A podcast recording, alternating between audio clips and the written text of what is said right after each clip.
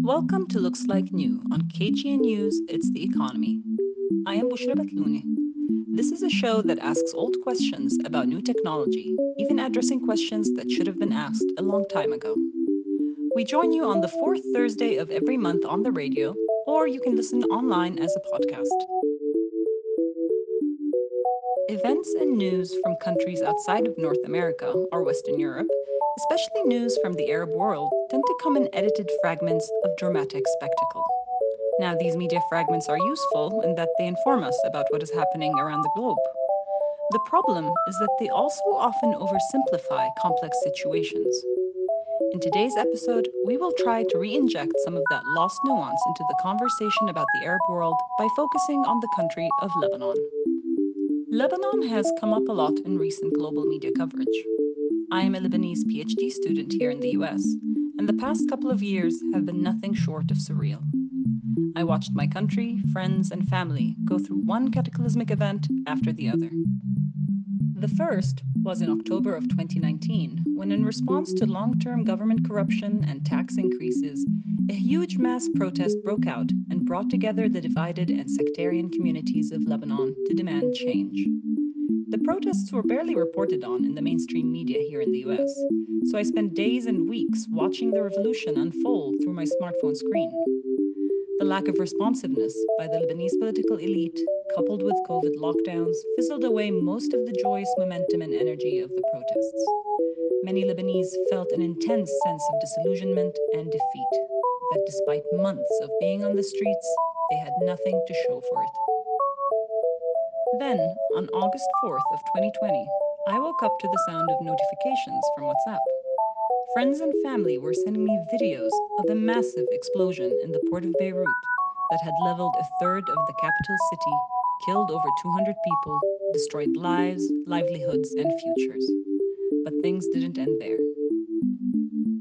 The explosion accelerated an ongoing economic crisis and pushed it into a full blown economic collapse, one which the World Bank has ranked in the world's top three worst economic crises since the 19th century but with each catastrophic chain of events, new, creative, and brave voices appeared on different platforms, and with them, new ways of dealing with successive catastrophes. To help us understand and explore the complex and fascinating interconnections between Lebanese media, politics, and culture, we are joined by our award winning guest, Dr. Marwan Kraidy. Dr. Kraidy is the CEO and Dean of Northwestern University in Qatar and leading authority on Arab media with numerous books and publications on the Arab region and its media cultures. Dr. Kraidy, it's a pleasure to have you here with us. I thought it might be a good idea for us to begin by situating the Lebanese media for our audience, perhaps not only in terms of its national context, but also the broader regional Arab context. For example, one of the things that's considered unique about Lebanon uh, in relation to the region is the idea that Lebanon is more politically liberal than its Arab neighbors, especially when it comes to issues such as freedom of speech. Now, many consider this a myth. How would you describe the different roles that the Lebanese media has played within Lebanon and across the Arab world? And how is this relationship connected to the structure of the Lebanese political system? Thank you. Um, it's a it's a pleasure to be with you. Uh, you know, one of the things that um, uh, people talk about uh, when they talk about Lebanese media, uh, of course, is this is this uh, notion of media freedom, of media autonomy. Now, anywhere in the world, media freedom and media autonomy is more of a normative objective right, to reach than, than a reality. There's always some limit, there's always some constraint. Um, some people do often romanticize Lebanon as the place where uh, the media were free until they were not. Um, and I think you know we're we're we're academics and we're scholars of the region, so it's probably good to sort of demystify some of these narratives. So historically speaking, of course, um, Lebanon did play an important role as early as the Ottoman Empire um, in, in printing. And as a result, even if you look at the early 1900s, uh, you had newspapers um, um, all over the Arab world started by sort of Lebanese printers slash journalists slash writers. That was all mixed, right? And so there's a history that led to, uh, for example, the establishment of, of a venerable newspaper like Al Ahram um, in Egypt. Uh, but in Lebanon proper, there because of the sheer complexity of Lebanese society and its political fabric, um, the media reflect that.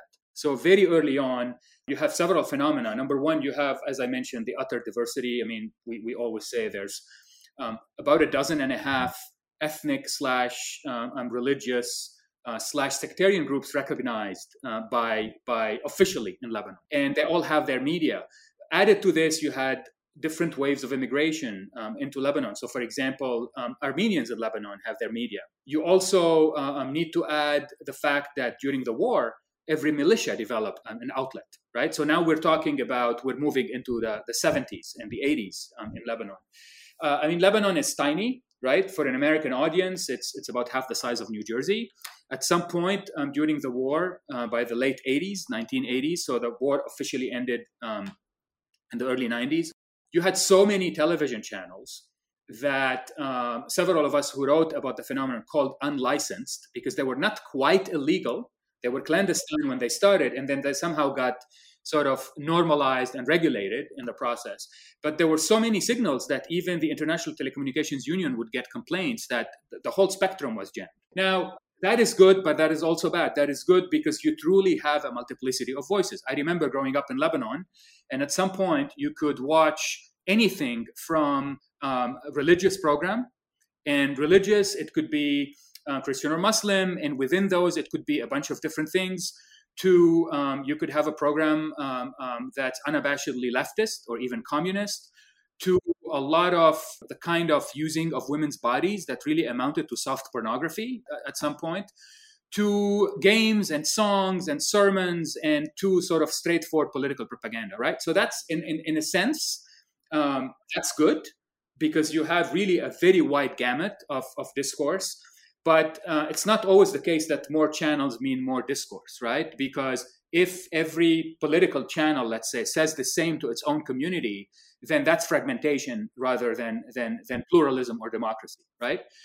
It's almost too much of a good thing. Now, if you compare it to some of the Arab countries back then, yes, there were more opinions. Um, Lebanon, Kuwait, and Morocco had had probably into the early 90s the more quote unquote liberal uh, media systems um, in, in, in Arabic, um, Arabophone media systems.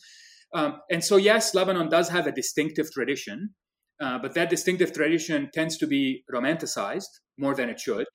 And at the same time, now the demise of, of a tradition that used to be romanticized tend to be lamented more than it should. Right.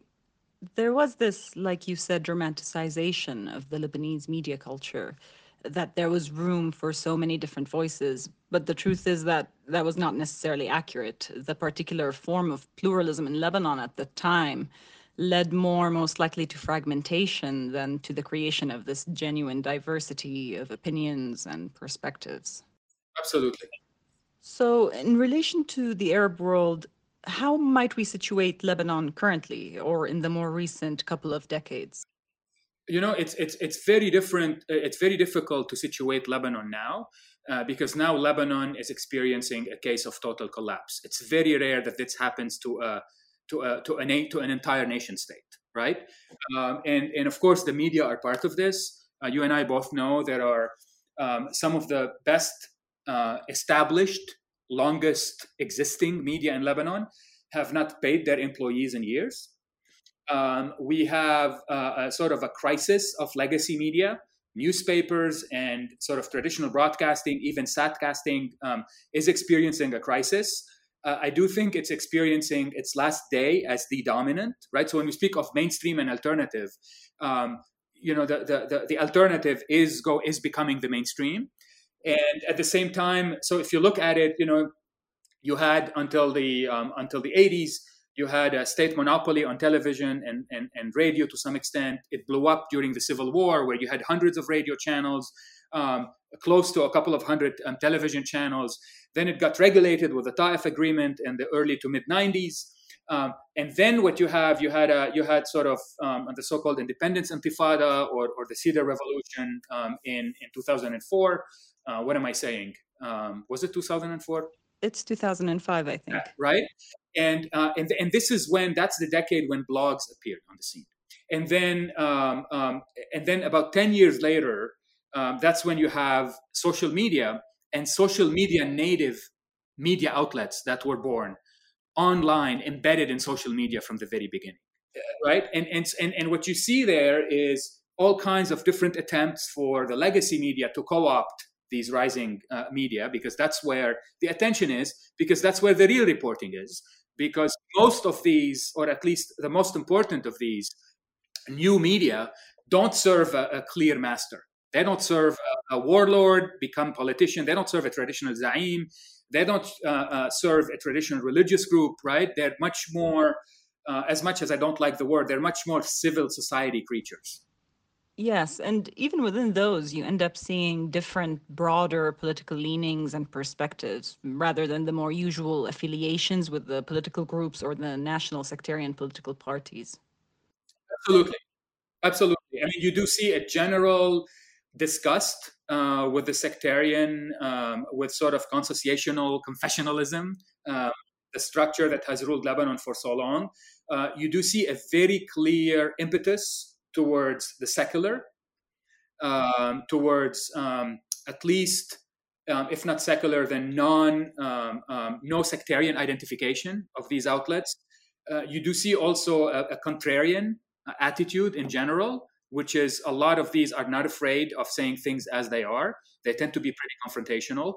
Um, and so uh, the problem is how how far will they be able to go and how much will they survive in the current situation? That's also very important in relation to what has been happening more recently in the country. And um, if we were to look back at the past two or three years, so one of the main things that had happened in Lebanon was that in 2019 there was a massive protest. Some called it the October Revolution, and the initial media reports about the protests uh, focused. Most of their focus was on the idea that the main reason behind these protests was the WhatsApp tax that was proposed by the Lebanese government. And at some point, it was called the WhatsApp protest. So my question is, what kinds of ideas do these narratives create about the Arab world's relationship to technology, especially social media? Yes, so so there, I think there are a couple of issues. Um, first of all, it's no it's no mystery to anyone that there's a narrative about the Arab world um, that I um, trace all the way back, um, at least in scholarship, to Daniel Lerner's book, The Passing of Traditional Society, where somehow you know the Arab world slash the Middle East, Muslim societies, somehow they need Western gadgets um, uh, for them to develop, for things to change, right? And so that's why, for example, um, to me, when you saw the you know Tunisia is the Twitter revolution, and Egypt, and we're talking about the Arab uprising. Egypt was the Facebook revolution, and so uh, when I saw again Lebanon uh, identified um, um, the the sort of um, the October uprising, I still I don't like the word revolution because a revolution technically concludes and reaches some of its objectives, right? Um, so when I saw the focus on WhatsApp, uh, I'm like, of course, that's what they're to do. They're to completely oversimplify a narrative to a little gadget. However, having said this, I think here's what's important to parse out. So I, I wrote a piece about this in um, uh, for for current history, but I argued two things. One of them, um, the reason WhatsApp is important as WhatsApp is not because of what it does, because of but because of what it represents.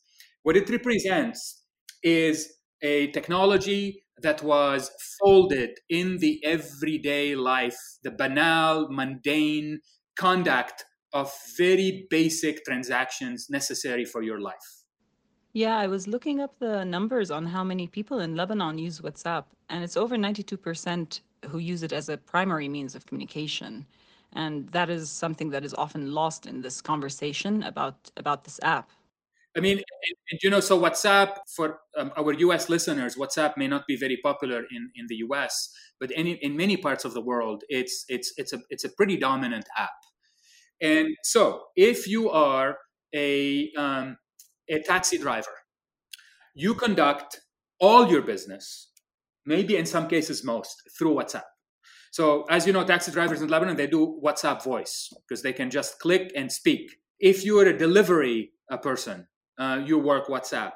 Even for people who are who have managerial level jobs, WhatsApp is absolutely central to their work. WhatsApp is how people communicate. Um, uh, partly it's because of the app has been very popular for a variety of reasons. One of them um, is it's cheap, right? If it's on Wi-Fi, you don't pay anything. Um, now, other countries also throttle WhatsApp, right? Because it competes with state uh, monopolies or with corporate um, um, cellular providers. But I think in Lebanon, the notion that something that, that was seen as fundamental, basic, simple commodity that's necessary for daily life, that suddenly they're being asked to pay for it. I think that that that was um, the straw that broke the camel's back. So it wasn't WhatsApp as WhatsApp; it's WhatsApp in what it represents, and in, in as a culmination of a variety of daily humiliations and frustrations that culminated in that in that moment. Yeah, and I think what is often forgotten in this narrative is that only a few days before the government decided to implement the WhatsApp tax proposal, there was a huge fire in Lebanon, which decimated the forests and the mountains. Uh, I mean, a large part of my uncle's house burned in those fires. And the people were incredibly frustrated at the incompetence in handling the situation, that the government could not even perform its most basic duties. Like they couldn't even get the helicopters to work because they ignored their maintenance for so many years. Yeah. So, yeah, the WhatsApp tax was, like you said, just putting more salt on the wound. Absolutely. Um, there were almost like, what, 150 fires? I mean, the fires were very suspicious, right? This is not conspiracy uh, mongering, um, but to have that many fires in that small, concentrated swath of territory happening at the same time um, is a bit is, is statistically aberrant. Let's put it this way, right? Uh, but but as you said, it exposed the inability of the government uh, to provide because to provide basic protections for the population because helicopter parts were missing, so on and so forth. One of the most important thing um, about about um, any kind of uprising is that was 2019. That was almost what 14 years after the independence intifada in downtown Beirut. The independence intifada was very quickly co-opted by sectarian forces despite all the romanticization of you know people of different religions working together blah blah blah blah blah blah and so there's a very important thing here that not enough people have focused on which is the generational difference so um, um, an 18 year old who was on the streets in October 2019 was four years old during the last major previous protests, right? And I think um, I see this as both problematic and hopeful. It's problematic because a lot of the people did not have the experience of activism and protest uh, to be able to, to, to actually trigger real change right? And and you know that's the problem with uh, mobilization organization through social media. You can create change of a very immediate term, uh, but then you cannot turn that into institution building, for example, right? But I think the more interesting part, and I know this is something you wanted to get to, is you know the all the the creativity that exploded. Uh, and that's what um, in, in, in, in the Naked Blogger of Cairo I call creative insurgency, right? Which is you bring every piece of originality, of artfulness, of creativity that you have, and you mobilize it in favor of this political cause. It has to be visible, it has to be attractive, it has to be um, understandable uh, uh, by people.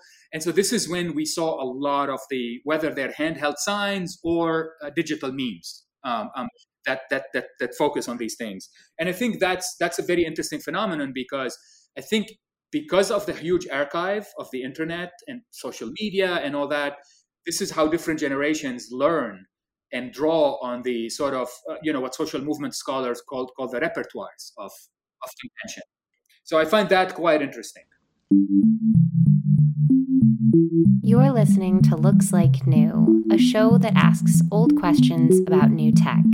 Stick with us, we'll be back soon.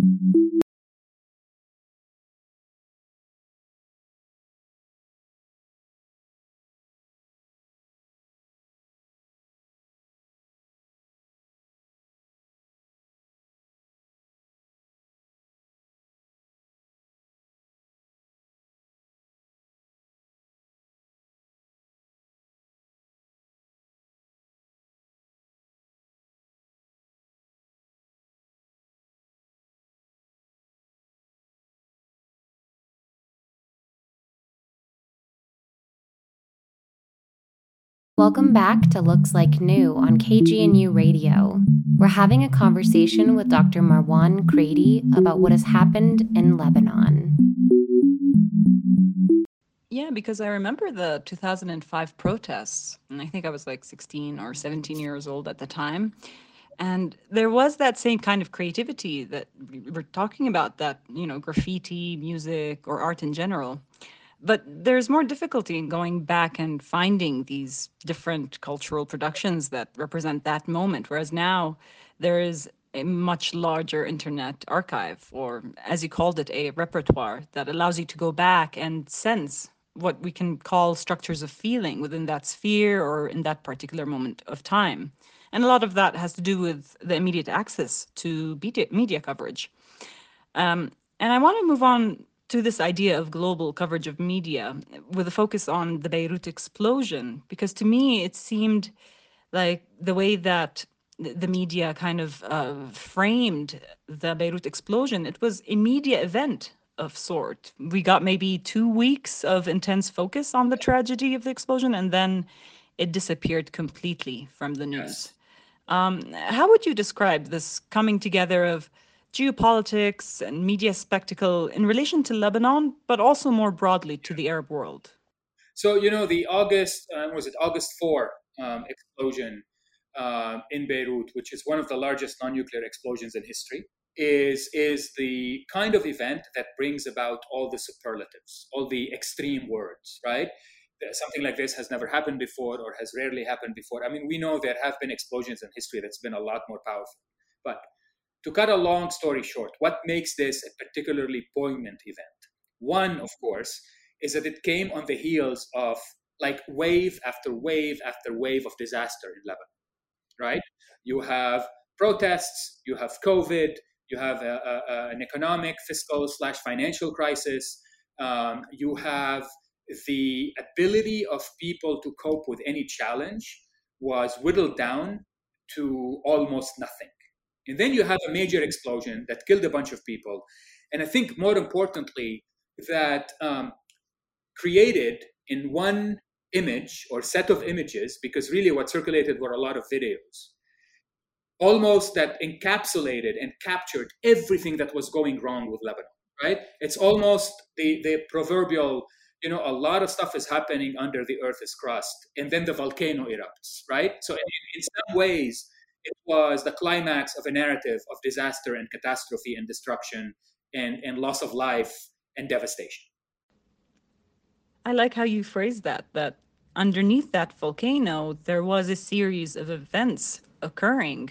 And, you know, talking to friends during the protests, because I was here in the States, um, something was happening with the people there. Their emotions were just their emotions were riding high and low continuously, and they were exhausted from from that um, you know roller coaster of emotions.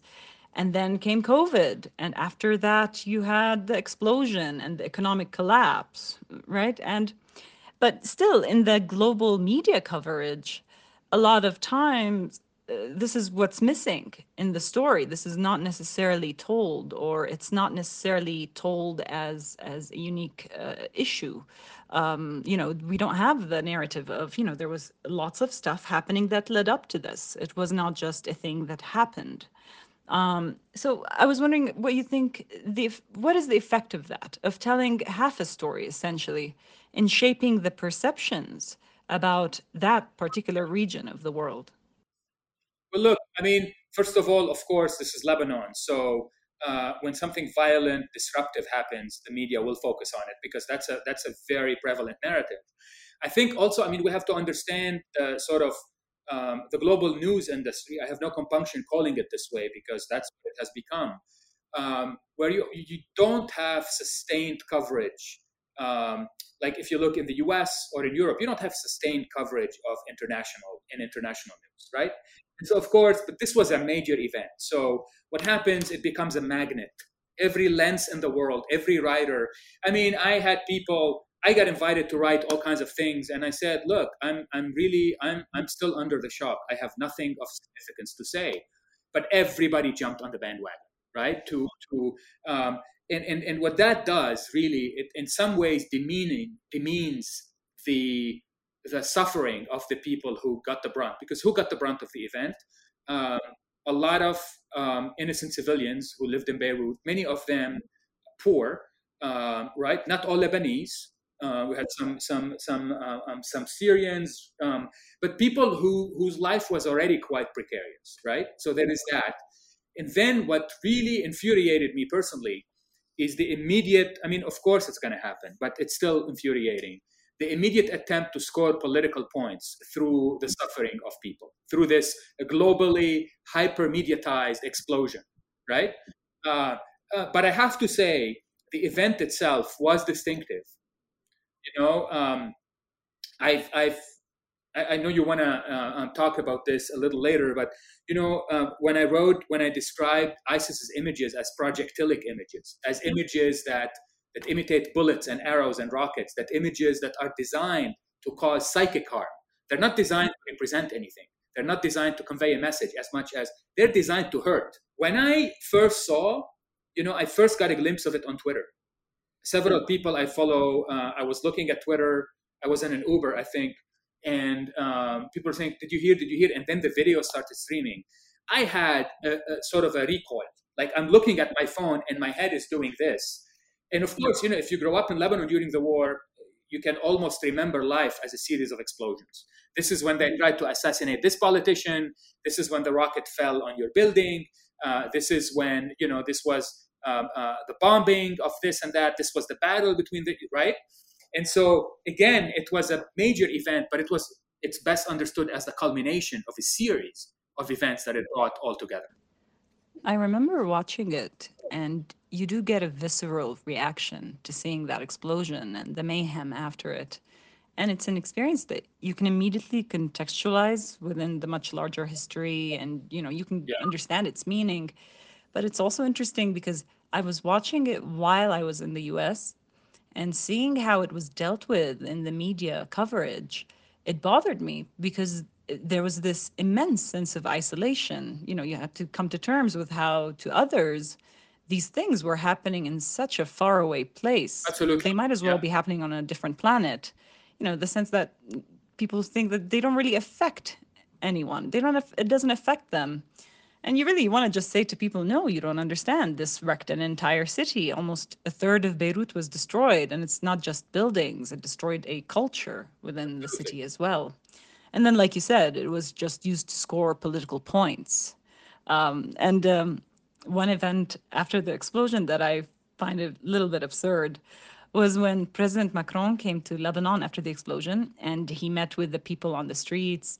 And he also met with Fayrouz at her home. Uh, Fayrouz, who's sort of a media and cultural icon for Yeah. the Lebanese and Arabs more broadly.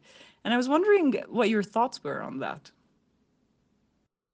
Yeah, well, you know, like, like, like, I mean, Macron. Uh, here's the thing. I do think uh, Macron was trying to wash all his problems in France by a visit to Lebanon, where he knew he could count on the adulation among some circles. Now, um, is one of these hallowed figure, right? So being associated with her cannot bring you any negative. Right? So the fact that he went, uh, and I remember, you know, the picture um, in her living room, the fact that the president of a country that used to be the colonial power would go to the house of, of, of a singer, right, uh, is is quite significant. Let's not let's not pretend it's not. At the same time, it was a gesture to a Lebanon that everybody romanticized, but everyone knows no longer exists, right?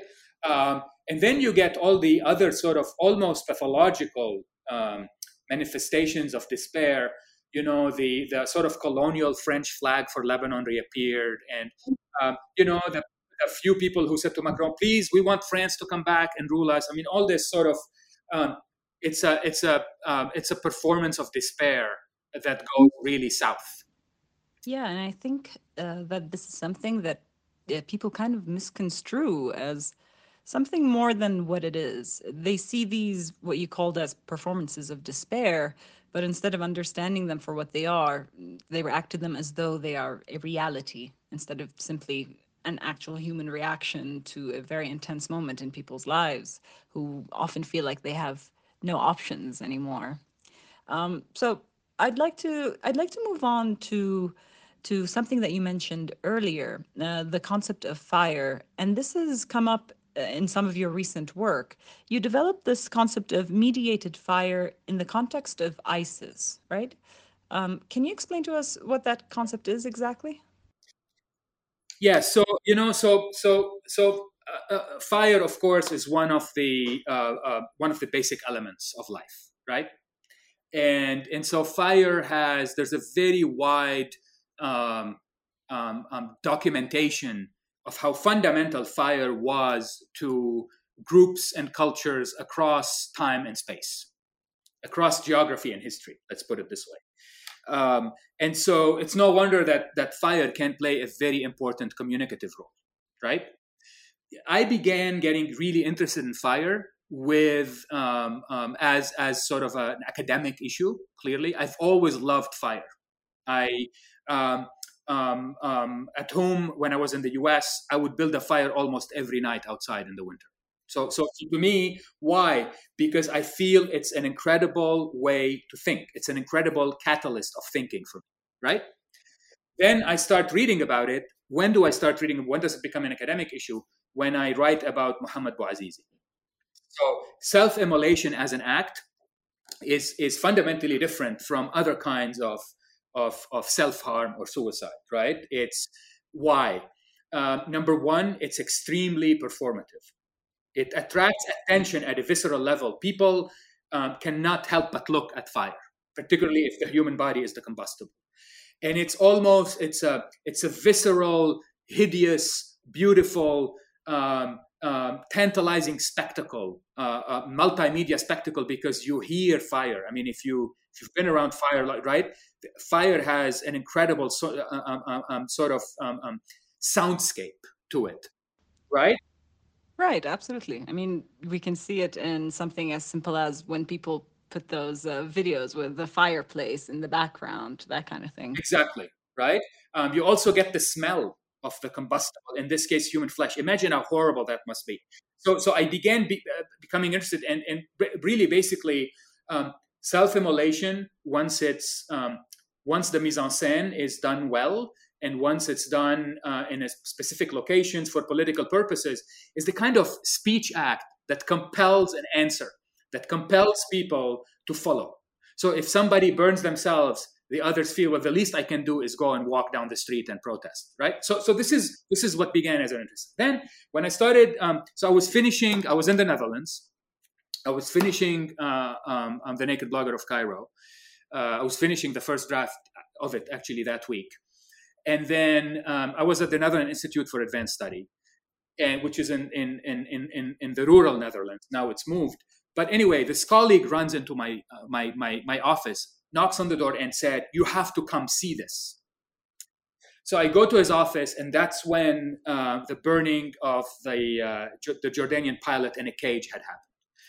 That was, of course, an extremely different use of fire, much more destructive. So this is how I became interested. Now, as you read and as you you um, um, um, um you look at it, uh, the book has actually morphed into uh, fire as not only an elemental expression of, of hatred, um, basically the medium par excellence of hatred, uh, but also fire as a harbinger of a new kind of geopolitics which you know it's so it's it's it, it really connects media to a much broader uh, historical political context globally and how does it do that how does uh, fire uh, connect media to a broader historical and political context exactly so i'll give you a couple of examples if you look um, um, first of all because um, isis is not it's not unique at all in its use of fire right?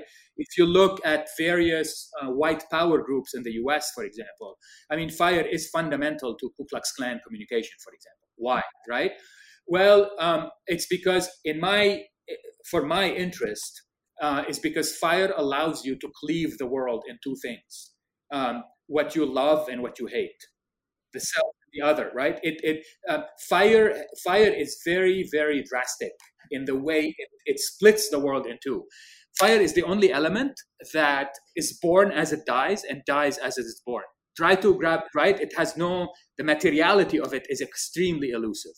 Right, and that's so, what makes it such a useful and powerful metaphor. Absolutely, you know. And then all this was brought home to me when I reread, because I had read it before and completely missed all of this, uh, was Gaston Bachelard's work on fire, right? Where he, he says that fire is, of all the images, it's the most powerful catalyst um, um, of, of, of, of what he calls reverie, and it's the most powerful catalyst of our imagination. So fire pushes you to imagine things, to see things in very grandiose terms. Most importantly, fire makes you feel things. Okay, so so what I what I what I thought I would do is, if you look at, for example, the literature in um, act, actor network theory, particularly Bruno Latour's work, um, he, he makes a difference between the mediator, a mediator, and inter- intermediary is something that intermediates between A and B. So you know, uh, you put in you put in uh, um, um, coffee beans, you're going to get ground coffee, right? The mediator, on the other hand, creates unpredictability about what's going to come out, what's the output once you put in an input, and I think that's fire, right? Because fire um, is um, you can use it for very positive, uh, for a very positive impact, and you can use it for a terrifying impact right? And you never know which it is. So sort of the grand theory that i'm that i'm sort of if if there is such a thing of the project is that fire is a great affective manipulator. Oh okay. So one of the things you are saying about fire is not just that it's a metaphor that it can actually change how we look at a specific image completely. Did i get that right? It's yes it's, it's a metaphor but it's also a it's also a weapon of war let's not ignore that it's also a, a, a, communicative device, right? And it's also a matter. One quick question.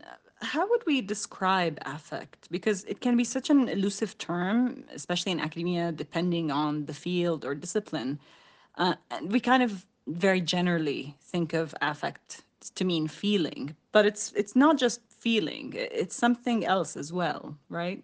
Look, um, so, so I, I, you know, there's there, there, are all kinds of theories of affect, and um, uh, sort of what I what I'm interested in is how do certain things cross barriers of culture and language um, and context and and trigger reactions in you right? So you have a variety of schools of affect and i've I, I, have learned a lot um, um, um, um, about these uh, through working with my uh, phd student heather Jabber at, at, at penn um, who's who's finishing her dissertation um, as we speak.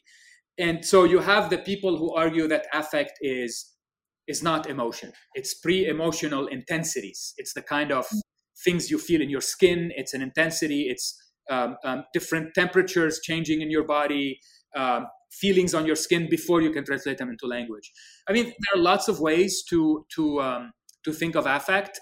Um, I think of affect basically as a realm of feelings, emotions, um, sentiments, and intensities. I do think the body is fundamental to affect, but I don't argue that representation and culture don't have a place in our understanding of affect.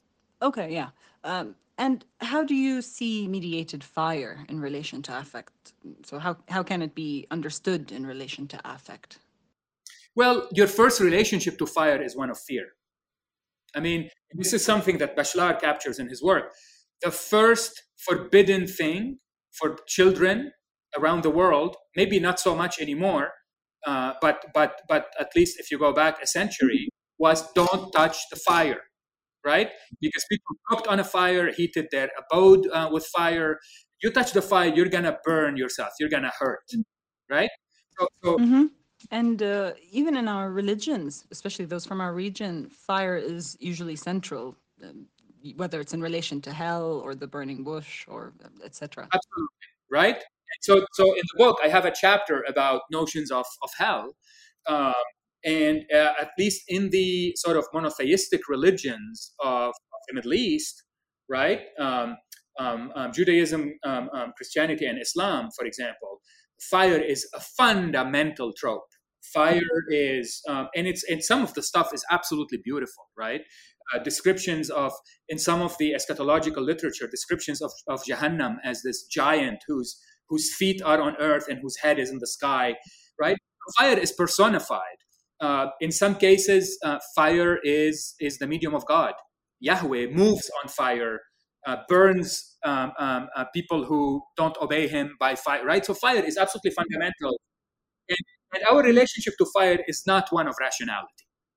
Our relationship to fire is always in the realm of the, or predominantly in the realm of um, the affective, the emotional, the nostalgic, uh, right? Uh, uh, it's, it's in storytelling, it's in rituals.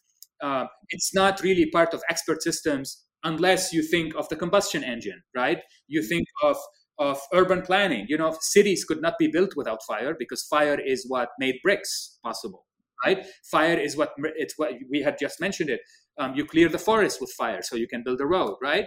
Um, but in terms of the human relationship to fire, um, as opposed to the more social, perhaps, relationship to fire, the human relationship to fire tend to be mostly effective. Yeah, I can definitely see how you're connecting these together.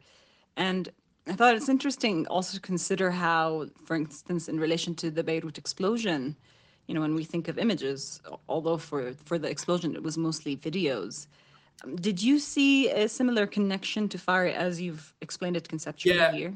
I don't. I wouldn't call it. I, I, didn't think about fire when I saw it, and actually now that I think about it, I don't know if I felt it or saw it first, uh, because even through the proxy of Twitter, when I first saw it, I felt I was. It, I, I, almost felt presence, and this is what mm-hmm. I think um, projectilic images do. Right? They make you feel present they make you feel that you're in harm's way. While I was extremely safe from harm's way, I was I was hundreds and hundreds of kilometers away, but it made me recoil. Right? Why? Because you see this. Uh, what is a projectile? A projectile is something that, of course, designed to harm. Nobody shoots an arrow at you because they love you, right? Um, uh, but it's also designed to overcome distance to achieve an aim to penetrate another body right? Mm. And so when I think of the image of this billowing smoke so quickly, and it's not just the billowing smoke, you see the the the, the pressure wave in buildings, right? So a pressure mm-hmm. wave, a pressure wave is invisible, but once it it it it collides with with flesh, with glass, with stone, with trees, um, then it takes a shape, right? And this is when I felt uh, very overwhelmed by by even though I was looking at a tiny video on my on my phone, right? Uh, so the projectilic impact is really not about the technological power; it's much more about um, creating this affective connection.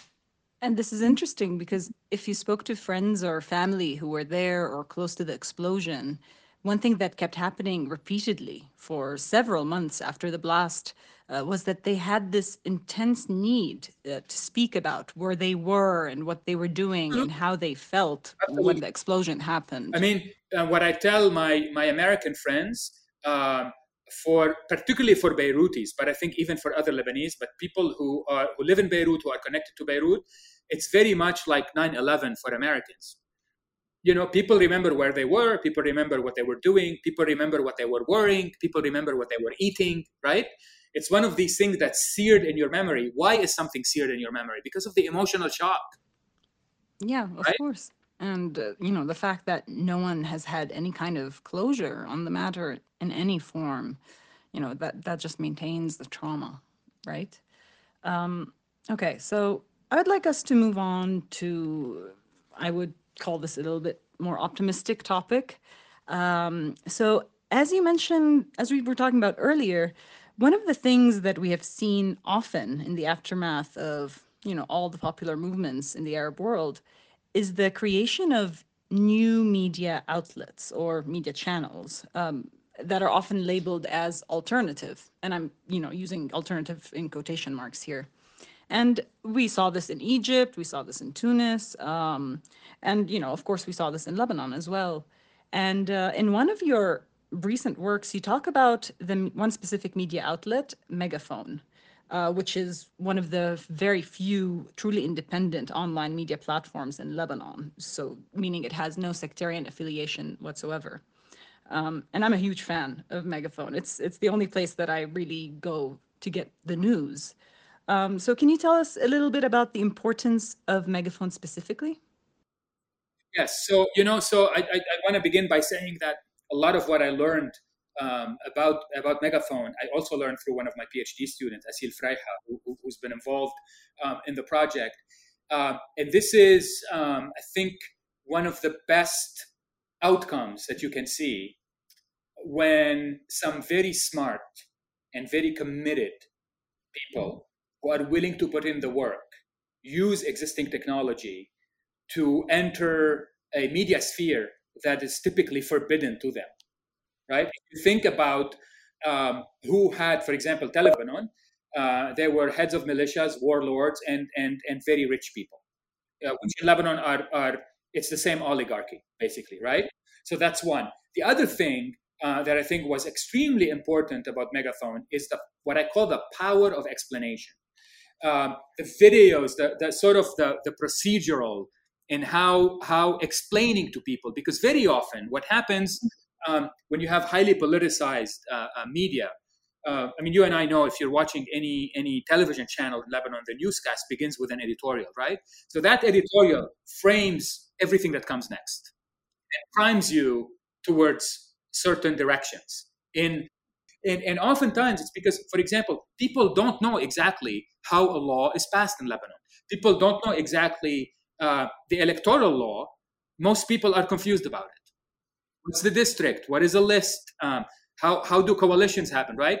So I think uh, Megaphone was a leader in creating these um, uh, uh videos, particularly, uh, that explained processes. And once um, you bring and video is a very powerful media right because video first of all reaches a much larger audience than a newspaper even a newspaper that's read on an ipad right so in terms of age um, but also it has this um, it's just the message sinks in much more easily right and and I, and I think you know the measure of success that um, um, um sort of emerging media or let's call them emergent. I like I like the idea of emergence.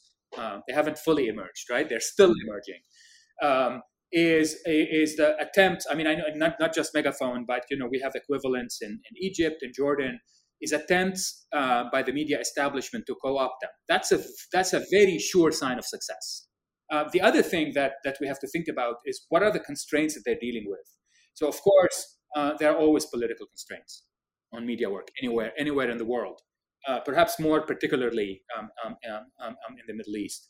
Um, but there's also, I think, the sort of the resource threat, right? Which is if you don't have electrical power to get to the building and to operate, if you don't have an internet connection, if your phone is not working, if uh, you have no gas in your car, or if you don't have money, which are all being experienced by most Lebanese as you and I speak on a daily basis, then the question becomes can you think of media still?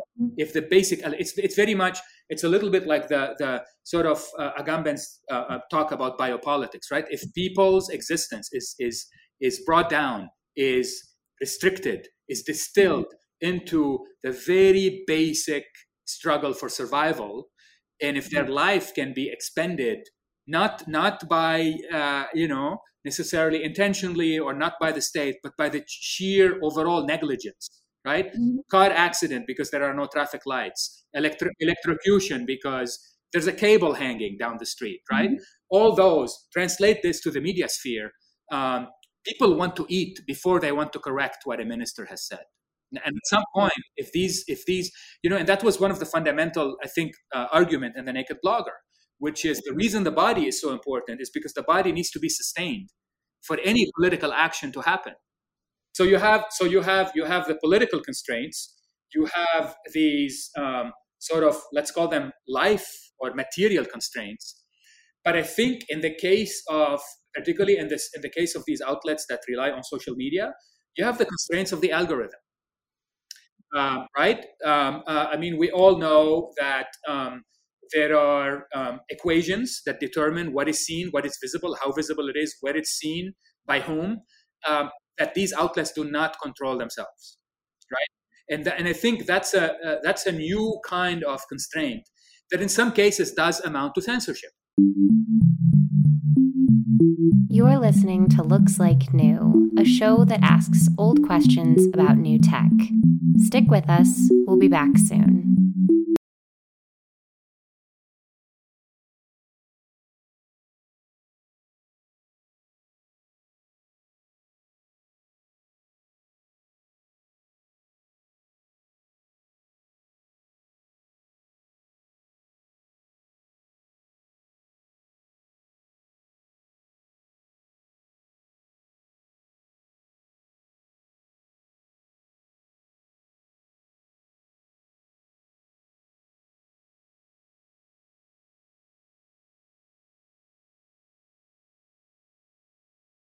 Welcome back to Looks Like New on KGNU Radio.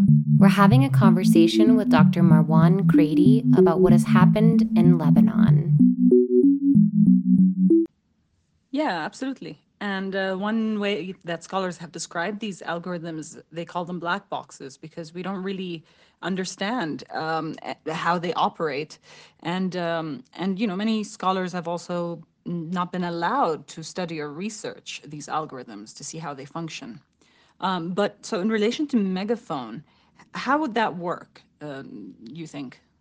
I mean, if you're releasing if you're releasing a video, right? Um, you can you can do a lot of interesting stuff in terms of uh, shaping how it's received and who sees it right you can uh, where if you release it on twitter you can use hashtags you can use keywords but still ultimately you don't have control. You don't know who your audience really is right? Um, i follow megaphone on twitter. Some days it's in my face all the time and and then for days it disappears. Why? I don't know. I don't know. So if the argument is that there are important messages being published by these platforms that these are messages that need to be heard whether it's about you know having voices new voices being heard or it's about like what we were talking about earlier um, basic processes of a functioning country you know um, so if we don't even know um, if if this if these messages are reaching their intended audiences, how can we make claims regarding how useful or powerful or effective these platforms are beyond simply stating that, you know, these messages exist Absolutely. on these platforms, you know? Um, yeah, so it makes it very difficult to to to understand the process that is going on there.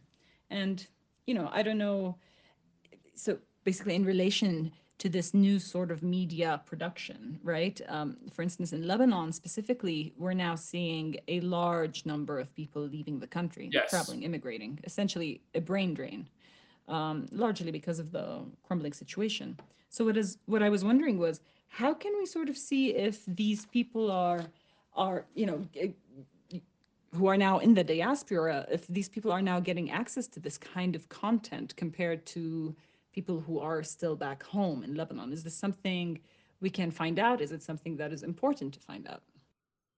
We don't know. I mean, I don't know. Uh, somebody knows, but I don't know. I think uh, over. I think the point, though, that um, um, a lot of people are leaving, and the more people leave, the more I think, particularly the more. Yeah, I think you have several kinds of people. You have the disaffected people who perhaps mm. have had a really, uh, who've, who've really been harmed by what's going on, who may completely disconnect.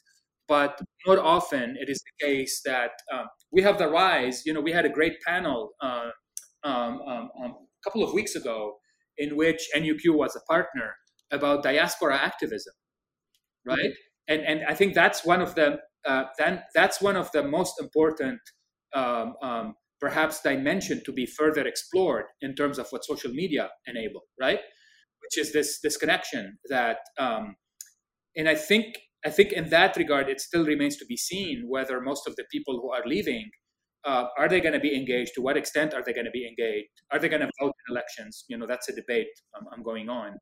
Uh, but i don't want to make any pronouncements because because it's not a sure thing right? That people will if you're angry you can you can completely switch off you don't you don't necessarily engage you don't necessarily I mean, yeah, the idea that just because they're outside the country doesn't mean that it's going to change anything. Like you said, you know, they might be entirely disaffected by the entire yeah. situation and they don't want to take any part in it.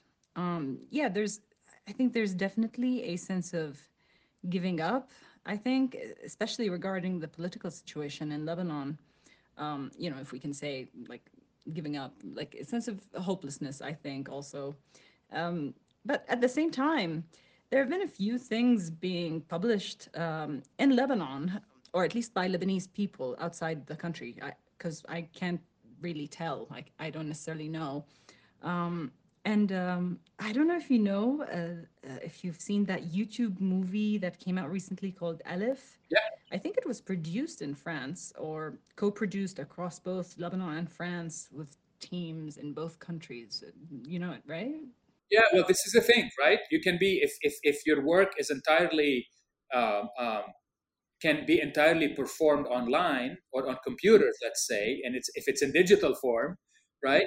Uh, where you are, as the pandemic has shown us, matters, but it matters a lot less than it used to. Right? I mean, we've seen it. We've seen it, for example, in the Egyptian and the Syrian uprising, where a lot of these, uh, what I call creative insurgents, you know, where I mean, Berlin has probably more of them than than Beirut has, right? Uh, and so, um, or Amsterdam. So, so it's it's. I, I think it's this is an interesting dimension. I think it should be explored. I think it should be documented and really researched by people who know what they're doing, uh, because we risk t- making assumptions that turn out to be completely flawed.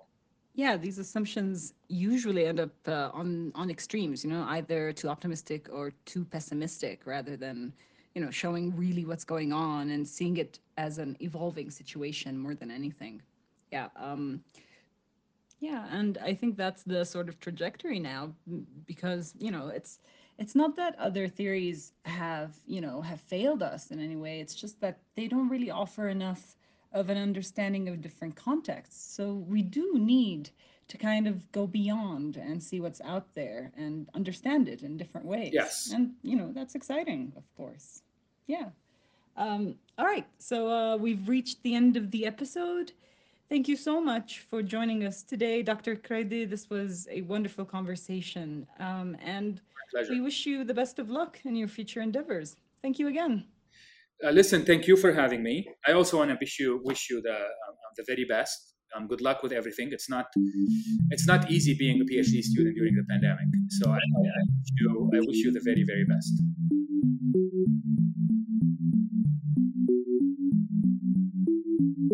You've been listening to Looks Like New on KGNU Radio, a show that asks old questions about new tech, a production of CU's Media Enterprise Design Lab. You can find out more about our work at colorado.edu slash lab slash medlab. If you liked what you heard, Please spread the word about this show and consider leaving a review wherever you listen to podcasts. Leaving positive reviews will help our conversations reach more listeners. We would love to hear your comments or guest ideas. You can reach us by emailing medlab at colorado.edu. I hope you'll join us for another conversation next month.